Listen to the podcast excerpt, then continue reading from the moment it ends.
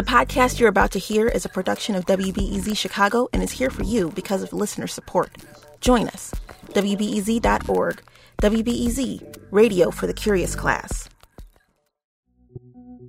Who's the What is going to be? when where Where do I? Why is it called? How many? the most How many people? I was wondering. What When schools it- are- when I wanna when why. How much does When it are we gonna get our? What is the. What?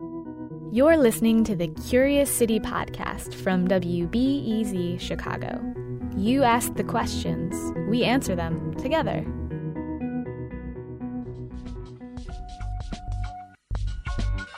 Recession, economic decline, job loss. It's tough to get by these days in America. But if you're one of the lucky to have a job, it's all the more difficult if you're among the lowest wage workers. My name is Maggie Cassidy. My Curious City question was What is it like to live on a minimum wage job in Chicago?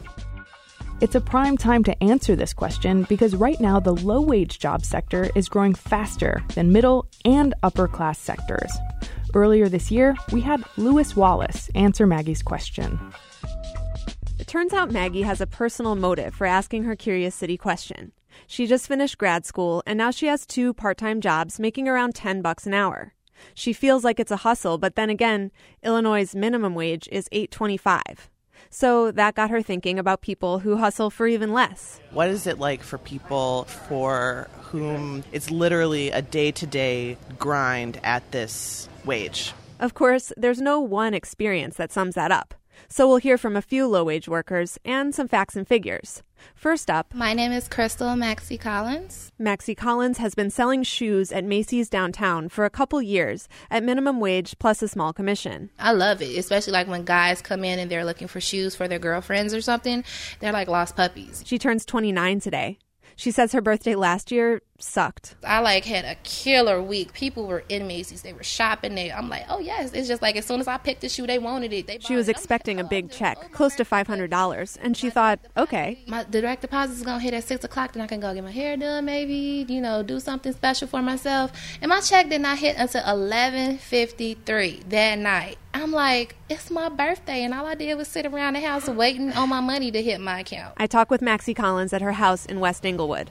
I gotta say, she's dressed to the nines, ready to go to work.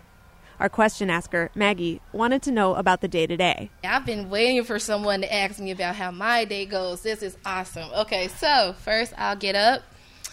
I'll uh, make breakfast for the family, clean the house up, and this is probably like around six ish. Maxie Collins rents a two bedroom house and lives with her fiance, his brother, and two of her four children. Most mornings, she catches a bus and then a train to get downtown. Clock in at Macy's, hump it until I leave because I have a daily sales goal I have to meet. She has so a I'm second job making research phone calls for the University of Chicago at just above minimum wage. Most days she races there from Macy's and doesn't get home until late at night. It's never a day that I don't have a job to go to or somewhere to go or something to do or something to handle. There's no off. After all that, Maxie Collins struggles to meet her monthly budget. My rent is seven hundred dollars a month. My light bill is one hundred and fifty. My gas is anywhere from one fifty to two hundred, and that's just bare minimum. Just having a place to put your head, not be freezing cold at night. Even working two jobs, Maxie Collins still needs help. That's actually not surprising. A policy research group recently looked at how much money it takes to live independently in Chicago. Based on those estimates, Maxie Collins earns a third of what she'd need.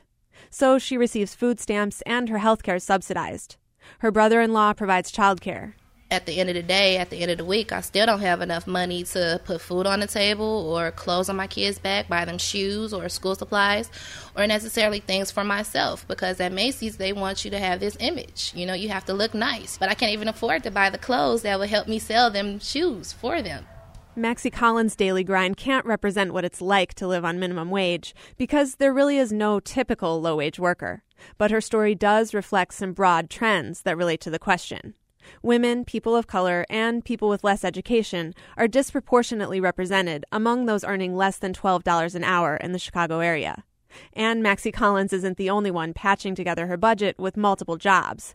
Studies show that since the 2008 recession, more and more low wage jobs are part time or have constantly changing hours. This is not news to Jose Luis Gallardo. He works construction and organizes day laborers for the Latino Union. En la mañana, pues son. He son says lots of times People he works with do day labor in the morning, then in the afternoon go to work in restaurants or valet parking.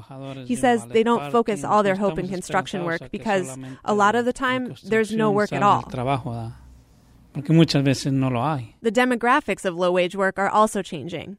People with more education are increasingly filling lower wage jobs and the proportion of older people who work for low hourly wages is also growing, which is what led me to this guy. Uh, my name is Dale Mitchell. Dale Mitchell is 64 and retired from a lucrative career in advertising, but now he works at a Target in Chicago's uptown neighborhood. He uses the money to put his youngest son through college. Mitchell says working at Target is a choice for him, but he's concerned about young people who earn minimum wage. What's your future as far as wages wages are concerned? You know, and if it's uncertain, how do you plan your future? When you're 22 years old and you're holding down two jobs, for what? So let's go back and hear from one of those younger people. Crystal Maxie Collins is turning 29 today. Remember, she had a bad birthday last year, and since then, she did get a raise. She helped organize a workers' walkout for higher pay, and afterwards, Macy's bumped wages in her store to 8.50 an hour. But Maxie Collins says she's still not closer to her goals. She'd like to finish college and save for her kids' education. And she'd like the freedom to leave. This is not somewhere where I would want to raise my kids if I had any other choice. We put out this great image, and then when we come home, we're coming home to bad neighborhoods. We're coming home to violence, gang activity. Meanwhile, people who run the store, they driving off in Jags. She says her four-year-old daughter, Promise, is a special kid, adventurous, I would like to drive my kids to the zoo one day or something, you know, or even be able to bring them in Macy's and buy my daughter a dress from where I work. And she wants Promise to have a different outlook at 29 than her mother does, working for minimum wage in Chicago. To really answer Maggie Cassidy's question about life on minimum wage, we'd need to hear lots of people's stories. Do you have one to tell? Share your story and your questions at wbez.org slash curious city. For WBEZ, I'm Lewis Wallace. To see a glimpse into Crystal's life through photos, head over to wbez.org slash curious city. You know, we love doing stories about the experience of living in Chicago and the region. But to do those, we need your questions about what it's like to live in someone else's shoes. Send us those questions over at wbez.org slash curious city. Thank you for listening. Curious City is produced by WBEZ Chicago Public Media, Zeega, and AIR, the Association of Independents in Radio. Our senior producer is Jennifer Brandel, Shawn Allee edits the series, and Logan Jaffe is our multimedia producer. The Curious City podcast is mixed by Sarah Liu with help from Mickey Capper and editing oversight by Andrew Gill. You can subscribe to our podcast in iTunes and listen to our back catalog in SoundCloud. You can also like us on Facebook and follow us on Twitter at WBEZ Curious City. Lead financial support for Curious City comes from the Corporation for Public Broadcasting. Chicago Public Media creates award winning content about the issues that affect our community, our nation, and our world. More information is available at chicagopublicmedia.org. Thanks for listening. Catch you next week.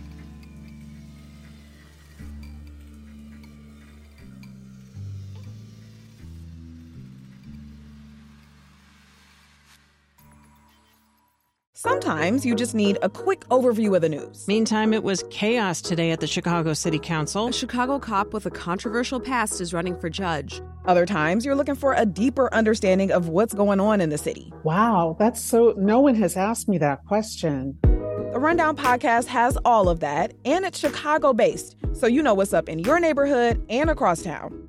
Listen to The Rundown wherever you get your podcasts or at wbez.org slash rundown.